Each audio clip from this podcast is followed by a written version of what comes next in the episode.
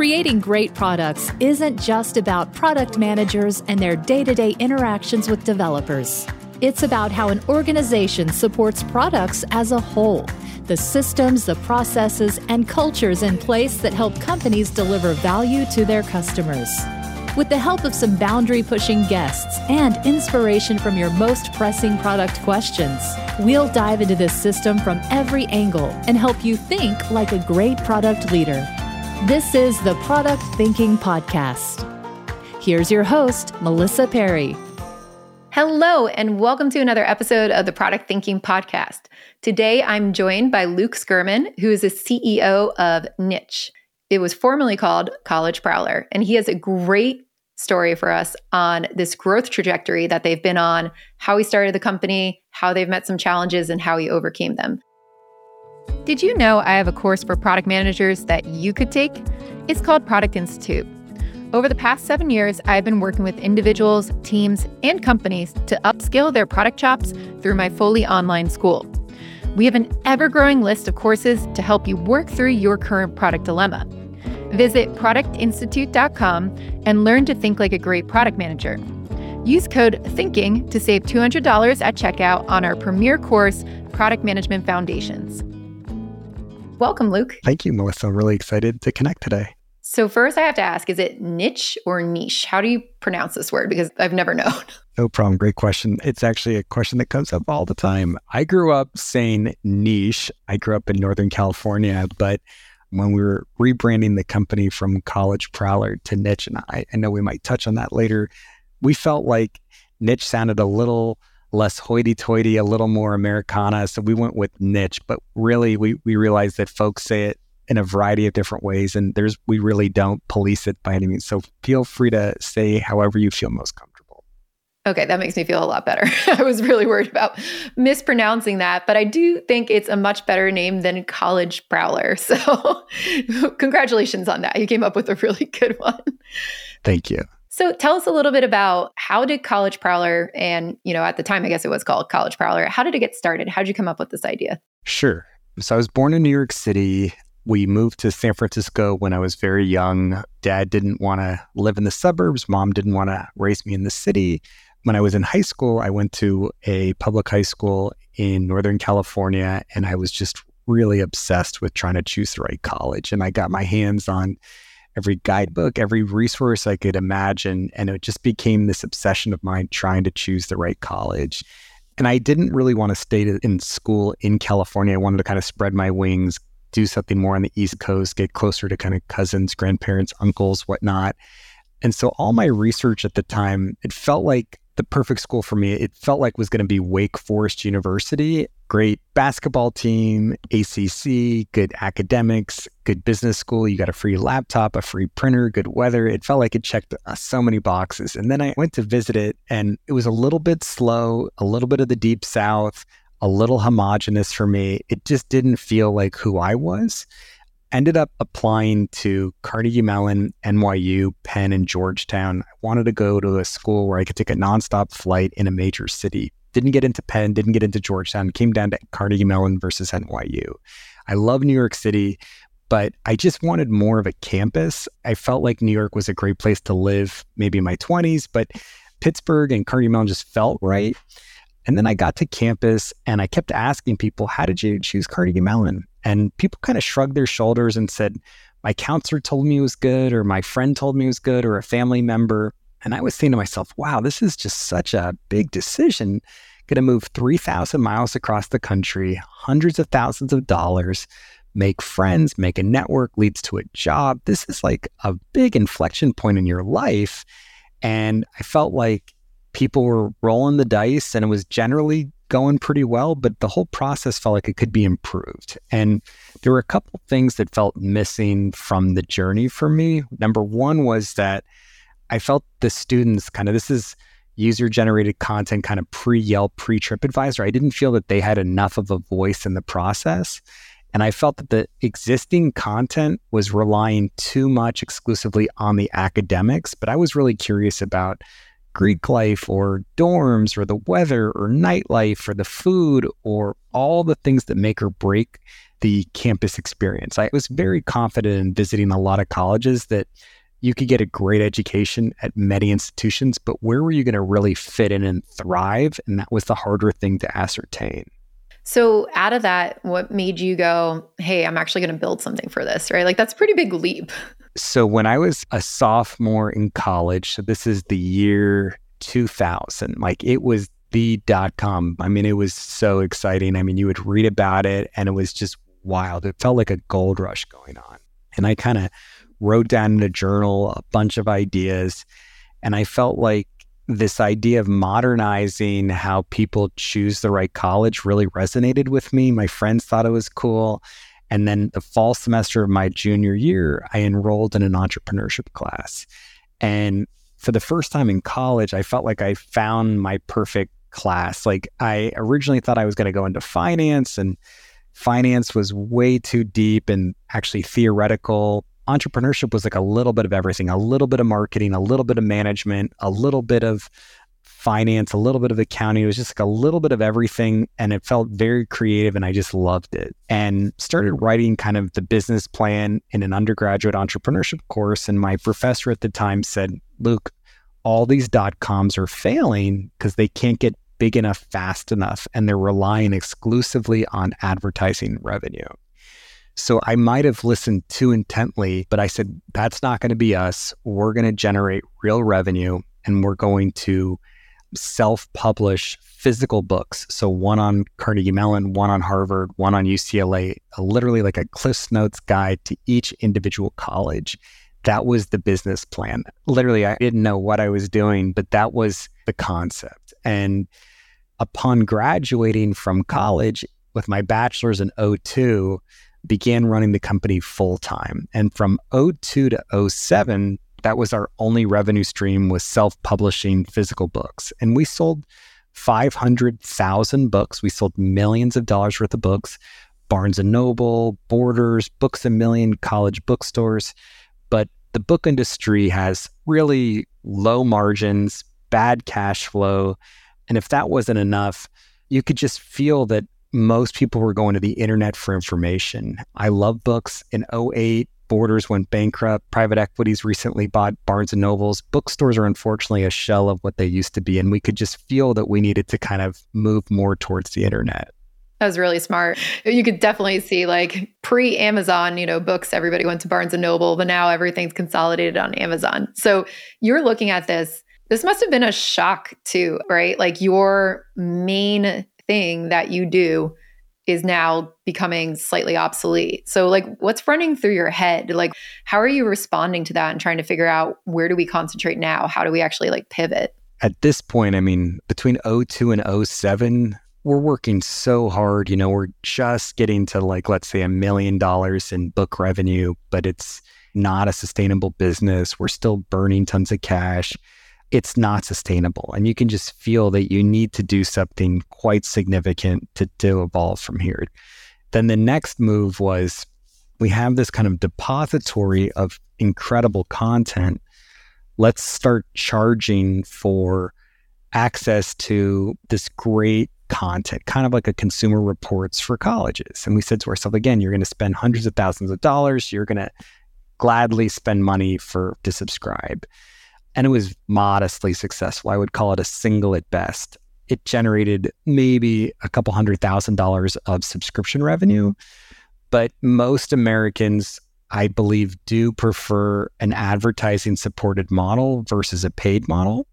You can see now, 10, 15 years after that, Disney Plus and Netflix and Wall Street Journal and New York Times, there's some models that are working. But by and large, a subscription model is not an easy endeavor to pull off.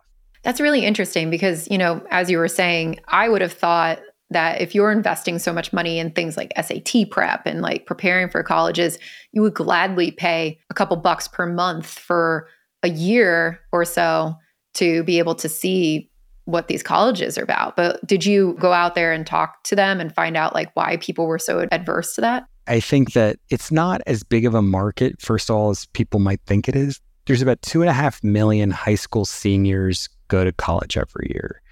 And then You have to attract those folks. Not all of the students have a credit card. They have to go talk to mom and dad. They have to come back. It was just harder than you thought. And we tried monthly models and yearly subscriptions and but pulling off a subscription model that was not going to be the the big ticket winner either. So you went from books and then you tried subscription model. What was next? So what was next was essentially the original idea, which was making the website free and then monetizing that really through three revenue streams connecting students to colleges, working with financial institutions, checking accounts, credit cards, loans, and then doing some work with the military for Army ROTC and Navy ROTC. So 2010 was our first full year as a free site. And we got about 2% of all college bound high school seniors to create an account. So again, 2.5 million, 2%, roughly, we got 50,000 free signups in 2010. By 2012, we had about 25% market share of college bound high school seniors creating that an annual account on niche every year. And then at this point in time, we decided to essentially outsource sales to a channel partner who was already selling into colleges and whatnot. And we said, hey, we'll focus on product and engineering. You can be our sales arm. We'll split the revenue 50 50. And it felt like our main job then was just to build the best user experience, get as much traffic as possible, and they would help us monetize it. And for the first couple of years, that proved relatively successful, but we weren't really getting the feedback loop, wasn't closing back from what the colleges liked or what they didn't like. When we didn't have product engineering and sales all under the same roof, we weren't able to iterate and understand the market quickly and fast enough. While we were kind of on a somewhat of a good glide path with the channel partner, that's when we did decide to rebrand the company from College Prowler to Niche and part of that was also we wanted to expand our addressable market. We were proud of the product we built. We had college rankings and user generated content and data and outcomes. But we felt like, oh God, we're only in a market where there's two and a half million high school seniors every year. What else can we do? And so in 2013, we rebranded the company from College Prowler to Niche. Our favorite definition of niche out of the dictionary out of Merriam Webster is a place, employment, status, or activity for which a person or thing is best fitted. So we were really happy to get that. We felt like niche really embodied exactly what we were trying to do. And we moved into our second vertical, which was coverage on 130,000 K through 12 schools. So at the time, there was one nonprofit in California called greatschools.org. And we were looked them up and said, wow, they have a lot of traffic.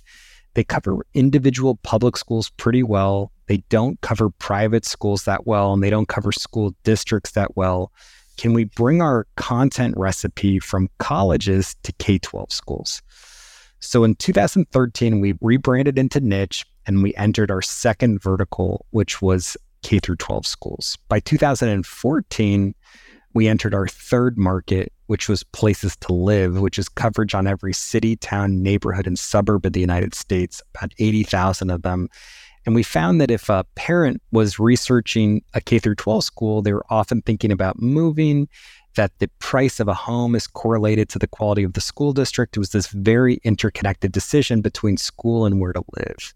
So by 2014, we then had these three verticals colleges, K 12, and places to live. The platform at the time was not mobile first, and we had to build things for each vertical. So if we had a search tool, we'd have to build it once for colleges, once for K 12, once for places to live. We had vision at the time to kind of be able to spin up multiple verticals here, but the backend architecture was not scalable at the time and it was not mobile first. So that's kind of where we were through 2014, I would say. And how big were you in 2014? Like, how many people were working there? 2014, I would say we were right around 15 to 20 employees and probably bopping around three to five million in revenue. Cool. That's a nice way for us to wrap around our heads of where you were at. So you've got these three things going on. We're now at 2014. Which ones are working? What are you observing in the market and how you're leaning? Is everything like gravy or were you experiencing any trouble?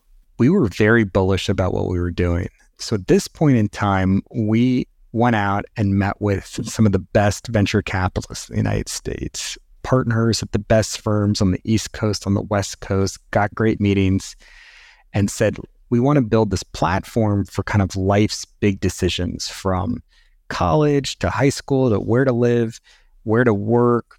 It could be multiple things. We felt we had traction. We felt like we had a recipe for spinning up more content.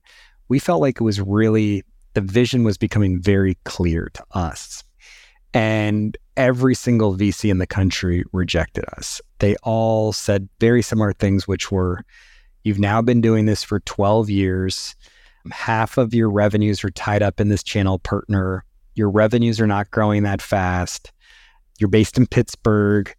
We can't invest in this business. We like your traffic. We like your user generated content. We like your data, but this is unfortunately not an investable business. It was very tough and frustrating feedback to receive, but we really felt like it was we weren't going to be denied and we felt like we did want to raise some money. And part of the what we wanted to do was build out the vision further and we did want to build out our own sales force in order to vertically integrate sales product and engineering and then finish out building kind of this platform to make it more mobile first and to be able to make all these things more scalable Okay, so at this time, you've got these channel partners. And for people who maybe don't really wrap their head around what that means, they're doing most of your sales, right? Like, what kind of people were channel partners? So, in this example, the channel partner was they were they're famous for being textbook rentals and for different services for selling to students but the company is called chegg they're still around today they're publicly held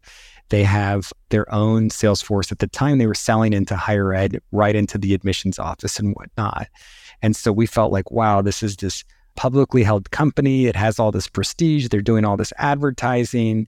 They're very sophisticated. They can represent us and they can help us kind of get into these colleges on our behalf. And then we split the revenues 50 50. And we really didn't have to have a sales arm. So everything they would send us was basically a very efficient revenue, but we were at their mercy, really. So that's kind of what made the venture capitalists scared. They were like, all of your revenue is really coming from these people and they have more control over what's coming in than you do. Yeah, and Chegg was selling other products and their own services and representing other things. I mean, we were just one of different things in their in their basket. And you always want to be in control of your sales, you know, and I think that that was just strategically something that we had a weakness on. So now you're thinking about let's build our own sales force so that we can own the sales as well. How was that going to make the strategy different for what you were doing? So, if we had our own sales force, we would probably have to end the channel relationship because it would be competing and conflicting with what Chegg was doing. So, we knew that if we raised some capital, we were likely going to go back for a period of time to replace that Chegg revenue and we needed enough time to kind of buy ourselves that time to be able to hire out and figure out our own go to market motion and with our own sales force. And then put the gas a little bit on product and engineering as well. Got it. Cool. So now you're at this inflection point. You can't raise money. Can you still build? Like, what do you do at this point? We're at a difficult moment. And what we decided to do, which is a pretty untraditional route, is we created what's called a PPM, a private placement memorandum. And it's this giant 100 per 100 page prospectus. And you go to individual investors as opposed to funds. And you tell them these are to accredited investors that have a certain net worth and say, Are you willing to invest in our company at these terms? So instead of begging the VC for a term sheet, you're going to the dentist, the lawyer, the accountant, and saying, here's all the risk factors, here's our financials. Are you willing to invest money at these terms? And so between late 2015 to early 17, go on this like 18 month, very arduous journey to go raise enough money to stomach the ability to go backwards in time from the channel partner but we do end up raising successfully $4.6 million.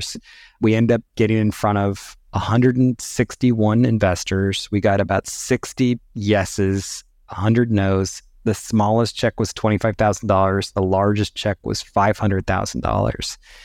And it was a total grind. I mean, flying all over the country to raise this money. And by March of 17, we had raised the $4.6 million. We had started building out our own sales force. We had ended the relationship with the channel partner and we'd really modernized the platform to make it mobile friendly and to be able to spin up new verticals more easily. So we were kind of, we felt like we were in a good position at that point to kind of control our own destiny at that point and go fast. So you're now at this phase where you could start building, you want to expand into different verticals. What'd you do next? I would say the first thing we really did was get the sales motion right by hiring our own account executives and trying to sell kind of a, an initial product to colleges and to K 12 schools. So we had this incredible audience. We have all this content. We have parents and students who are very engaged, who are researching schools. And it was a product that was, let's say, similar to Glassdoor or Yelp, where they could basically get an upgraded premium profile on their school. So we had every school, whether or not you were a partner or not. But if you became a premium client, you got some extra bells and whistles. We could drive even more high intent traffic. And so what ends up happening in 17 is that much faster than we anticipated, we almost replaced all of the channel partner revenue by the end of 17 much quicker and faster than we imagined. And then we had more capital than we raised than we thought we were going to. We didn't think we'd have as much in the bank as we would still have at that point. So at that moment in time, we really switched from a survival mindset. I would say we were surviving. This has been from 2005 to 2017. I mean, those 12 years, we were very good at surviving, figuring out how to just keep going. But it was, it felt like we were on a treadmill, a little bit of a rat race. We finally kind of switched from a survival mindset to a growth mindset. And we can think a little bit further ahead. We know we can make some investments in the business. We can hire some right people. We have kind of our head above water. It's a massive change in the business to be able to really have that ability to invest as opposed to just survive. It's such a different place to be. When you did survive really well for 12 years, like what do you think was a secret for that to make sure that every little bump in the road just wasn't going to collapse. It's just working really hard, keeping the employees really engaged. We had a great group of people. And I think at the end of the day, people believed in our mission. They really felt like we had this incredible content. We were really helping people with these really important decisions like choosing a school, choosing a college, choosing where to live. It galvanized us to keep marching forward. We really felt like we needed to figure this out. We hadn't gotten the business model right, but we knew we had a product that users really cherished and loved, though. We really believed that, though. So, when you're looking now at going into this growth phase, what's the company looking at like now? How many people do you have? What were we talking about, like in scale of revenue compared to before? Sure. So, at the end of 17, we had, let's say, about a million dollars in ARR, an annual recurring revenue. And today we are over, we're about 330 employees today. And we are comfortably in the tens of millions of dollars of ARR today business has, you know, we raised a Series C financing at the end of 19. Assuming we finish off 23 as expected, we will have probably increased headcount by 3x in those four years, and we will have probably 8x the ARR as well in those four years. Wow. So much bigger than it used to be. And definitely like in the less time than it took to get to the first 12 years. Are you eager to dive into the world of angel investing? I was too, but I wasn't sure how to get started. I knew I could evaluate the early stage companies from a product standpoint, but I didn't know much about the financial side. This is why I joined Hustle Fund's Angel Squad. They don't just bring you opportunities to invest in early stage companies, they provide an entire education on how professional investors think about which companies to fund. Product leaders make fantastic angel investors, and if you're interested in joining me at Angel Squad, you can learn more at hustlefund.vc/mp. Find the link in our show notes. Now you're in this growth phase. You've got your platform. You can hire more people. You're trying to figure out how to invest. It must be hard to switch from how do we not overbuild and how do we hire people and part with some of this revenue and find out what's out there? How do you approach that? How do you figure out where to invest? I mean, the growth, once we, from 17 really till today, I would say the growth rate has been phenomenal. I mean, it's just been incredible. But what we've realized, I would say, over the last six years is that you can't do everything. You have to prioritize and you have to really figure out where you're going to get the best bang for the buck, where you can really move the needle. And in the beginning of the business, when you're in maybe single digit millions of dollars, you don't have to be quite as precise. But at our stage company, when you want a healthy growth rate and the numbers and the scale is this big, you have to be much more deliberate. Otherwise, things you just won't achieve the plan. You have to be much more thoughtful in your planning and the different initiatives to continue to kind of get the growth rates that you're expecting and then you're trying to drive towards. So when you're figuring out what types of things to drive for or like measure how you're doing, what types of things do you look at as a CEO? So by and large, I mean, there's something that I think there was like a famous thing that came out. I think it was called triple, triple, double, double, double, where if you triple your ARR two times, so let's say 1 million to 3 million, then 3 million to 9 million, and then you double it to 18 to 36 to 72. A lot of investors are trying to get to $100 million in ARR in about somewhere between five or seven years. And once we finally got kind of product market fit, we had the business model, we got to that first million in ARR in 17, you know, the competitive nature in me was saying, can we be on that journey? I would say we were right there, maybe a touch short of that, but really damn close to that. But as the numbers get bigger, there's something that I have found that is really important to take a look at, which is called your growth rate decay, where the numbers they're getting bigger. And the beauty of subscription SaaS type revenue is that by and large it renews, you get some net retention, and everything can start to compound and the business feels quite healthy and it's exciting. But what growth rate decay is, so let's just pretend that this year, for very simple math, the company's revenues grew 40% this year. And last year, the company's growth rates grew 50%. So you would grow, you divide the 40 by the 50, and your growth rate decay would be 80.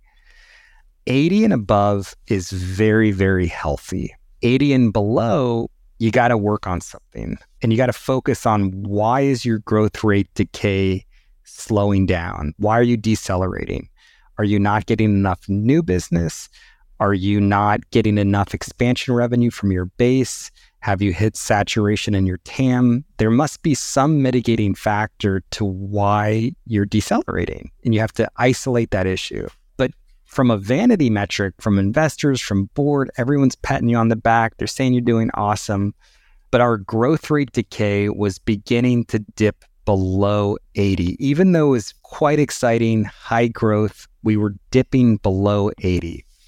And there were two central issues that I'd say that we were focused most acutely on. Number one was we seem to have hit some sort of a plateau of how much brand new logo ARR we could generate each year. Somewhat of a finite market. There's only so many colleges, so many K 12 schools in the country. But we were starting, there was only so much we could get at that contract value.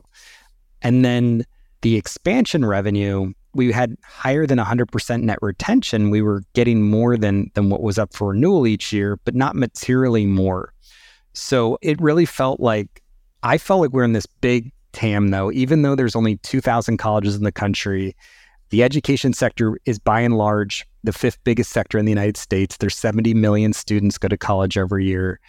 We get about a million high school students register every year on niche. If a million students are going to go to college, let's say it's 25 grand a year for four years, $100,000 times a million students, we're influencing a hundred billion dollars of tuition revenue every single year. That's a big industry.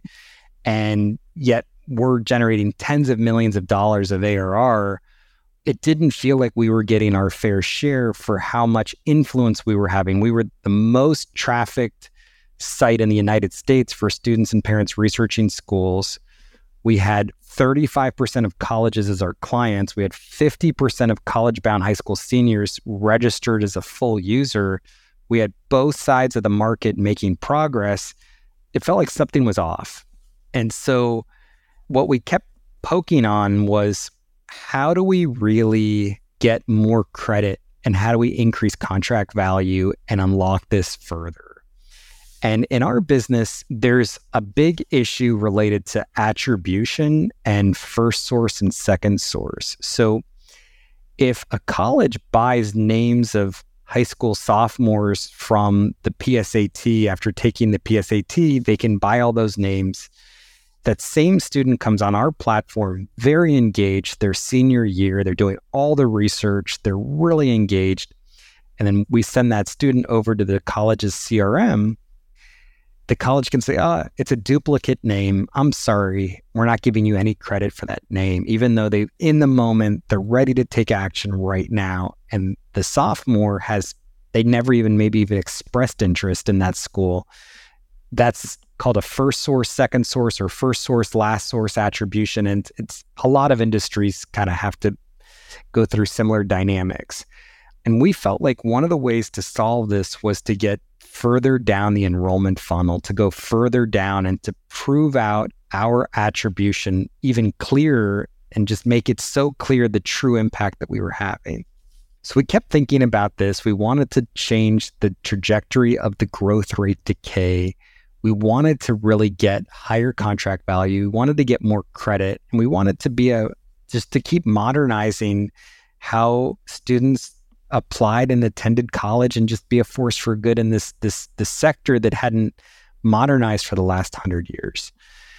Kept looking at it, kept looking at it, and we realized that 60% of colleges in the United States have an 80% acceptance rate. So everyone talks about Harvard, Yale, and Princeton, and they're phenomenal institutions, but they are really the minority. There are only 200 colleges in the country that have an acceptance rate of less than 50%. And a lot of people want to go to those top 200 colleges, but by and large, the vast majority of colleges are great schools and they accept more than apply. They do. And it's not that hard to get into college but for a while, most families feel this tremendous stress and burden of getting in, and they think it's so stressful. They don't think they can get in. They don't feel qualified. But in reality, the majority of colleges have an 80% acceptance rate. And so we kept looking at this and met with some colleges in December of 2021. Businesses was really in a healthy place, was big. We were doing well, but I was really determined to try to change this growth rate decay issue. Went to this university president and I said, You all have an 85% acceptance rate and you have a 12% yield. So a yield is if you accept 100 students, 12 end up coming. I said, you have a very noisy and inefficient funnel. You basically accept everyone and no one shows up. I said, it's not fun for your admissions team. They're stressed out. It's very stressful for the students and the families. It, no one's really winning in this regard. So, what I'd really love for you to all consider is that when a student creates an account on Niche, we get 37 pieces of data. They've already indicated on our platform that they're interested in your institution. We would like in real time to offer that student admission to your university. Just let them in say you've been accepted. And we want you to provide them a scholarship because what most families don't realize is that later on in the process, maybe after filling out their FAFSA, maybe after getting competing offers, they end up getting a scholarship or they get a discount rate and they rarely pay the full sticker price. But up front, you don't realize that. Maybe if you're a very savvy buyer, you know this, but most if you see that it costs $50,000, you say, oh, I think it costs $50,000. You don't realize that they may discount it down to 25. So we argued, let them in right on the niche platform and provide them with the scholarship. And the president's looking at me and he says, they're going to take no action, just let them in and give them the scholarship. I said, that's exactly what we want you to do. So we got two colleges to participate in an unpaid pilot in very late in the spring of 22. One launched in February and one launched in April. Even for colleges that have a high acceptance rate that are regional colleges, February and April are very late in the process. Even students that are staying close to home, that have a going to less selective school, they may have already made up their mind in February or April. But what ended up happening is between the two schools, we influenced 40 enrollments. And they understood that between them, those were incremental enrollments they were absolutely not going to get otherwise. So, roughly $25,000 times four years is $100,000 times 40 students. We helped find them $4 million of tuition revenue they would not have gotten otherwise, help them hit their admissions goals, their enrollment goals. And we really felt like we really had, there was enough here in the pilot to keep going. So then what we decided to do was formalize a paid beta where our clients pay for our core services that we're working, that we're on a healthy trajectory, but then we would charge an extra fee to be part of this new program that we called direct admissions. And it was really an opportunity to sell both the core and direct admissions as kind of expansion revenue and help them get more incremental enrollments to their institution. And so we ran that. We were originally targeting 10 colleges as a paid beta, and the demand was higher than we thought.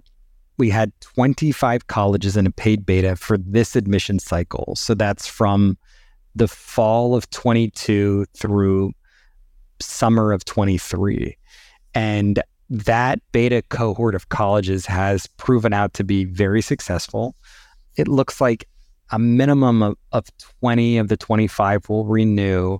And we could get as many as 23 or 24 to, to come back. So somewhere, let's say about a 90% renewal rate on a beta program. And, you know, we locked arms in the fall of 22, a facilitator doing some work with the executive team. And she really encouraged us and she said, What's the one thing that you have to accomplish in 2023. Not two, not three, not four, the one thing.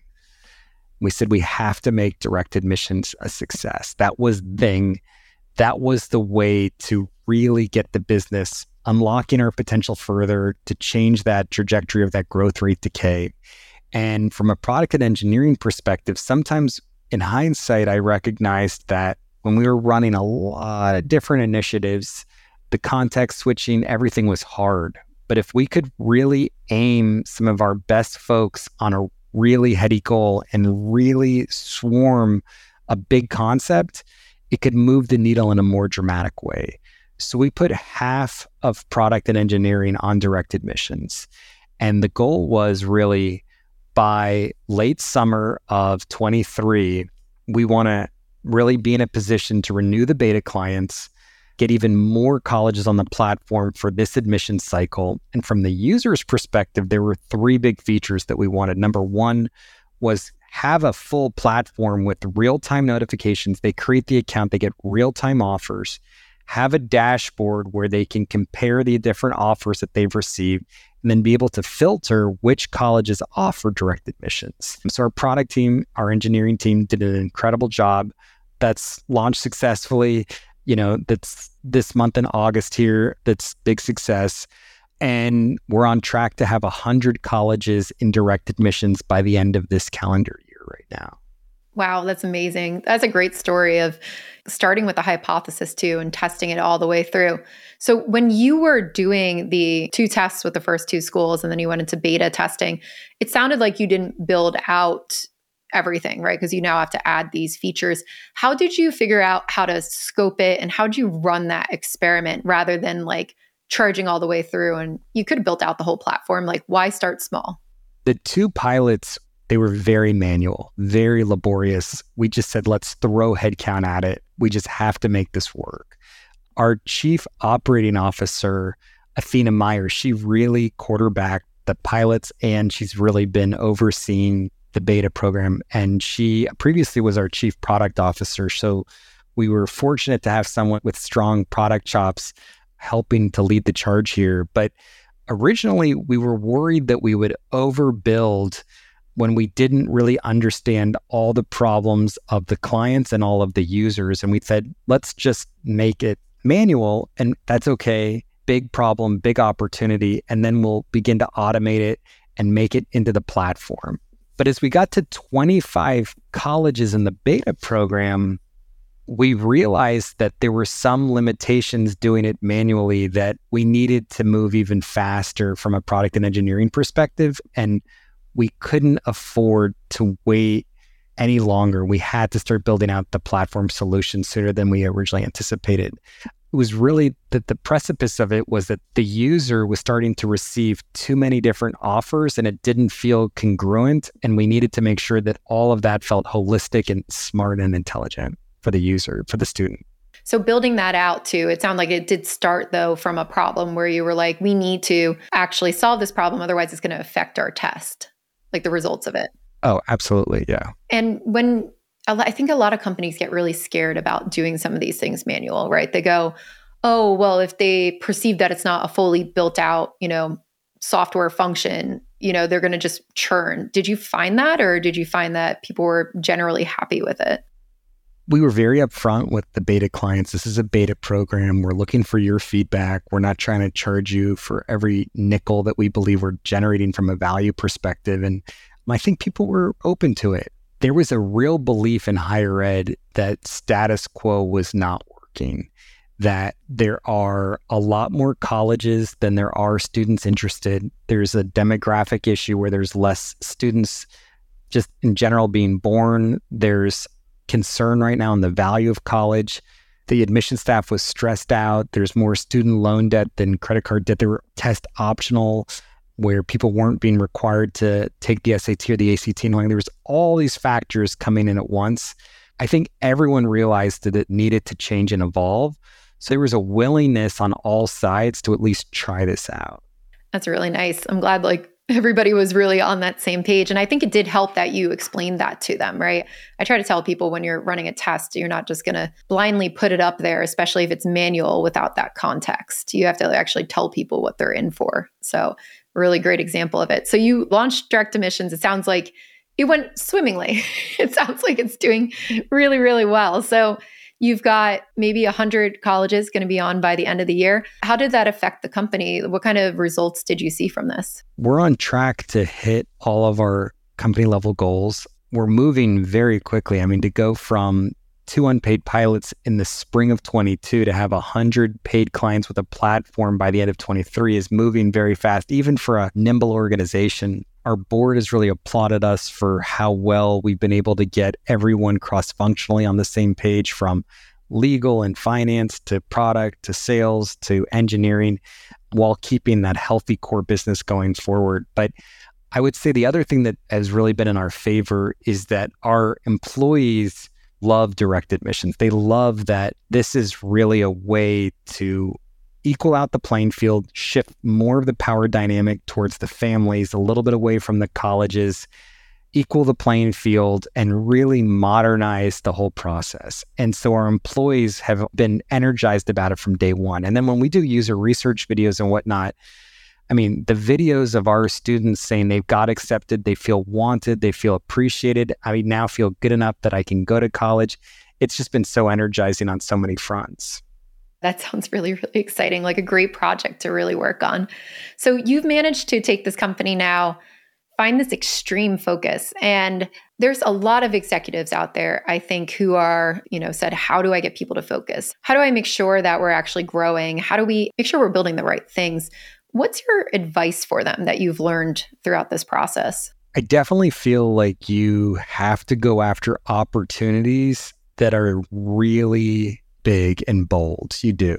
I think it's better to swing big on one giant opportunity than to try to piecemeal it together with five smaller opportunities. I also do believe you have to self reflect and understand where do you really have core competencies. So if I'd love to be in the payment space or I'd love to be in the job space, but we just have never done those things before, they may be big opportunities, but they're harder. So I think it's the balance of where do you have domain expertise, core competencies, and where's the opportunity truly big enough to really move the needle. Yeah, it's really good advice to kind of hone in and start to analyze that. And when you were talking about like not spreading people too thin over five big opportunities, I just want to clarify for the listeners too. When you're doing the beta tests with the two teams, did you put everybody around that or that was after you proved that it was actually a success? The two unpaid pilots was a very small SWAT team. Really, Athena, our COO, was really leading. Once it started to move towards a paid beta program and it was going to get up to 25 colleges, that's when we needed to start throwing a lot more folks at it. Great. So that's when we're like, okay, we know this is working. We actually have some signals here. Let's go all in. Like we're doing this. For executives as well, thinking about, you know, your whole trajectory. You've been doing this for a very long time. What do you feel like you wish you knew when you started this or in early days that you do know now? I would say that there's they may seem simple and maybe they are. And I wish it hadn't taken me so long to, to understand these principles. But I think there's three things I would say it comes back to. Mission is it's the core. You have to really love and believe in what you're doing, and you really have to realize it always takes longer than you think. But beyond a true belief in mission, one I would say is the team. You're a product of who you surround yourself with. Sometimes you need to stretch and hire executives and more experienced people. Sometimes you need scrappier early career people, but you need a phenomenal team. You do need a great team. And as CEO, founder, it takes real effort to build out the team. You have to recruit, you have to sell, you have to work it, but you got to get that team in place. It's absolutely critical to get the team in place. So I would say team is critical. We raised the Series C financing, you know, all of our employees were based in Pittsburgh we really had never hired any outside executives. And we've really embraced now distributed work. And we now have a, a great number of VPs and ex- C suite executives that have a lot of two sided marketplace experience. And we've really brought on so much great talent to the team. So I'd say team is number one.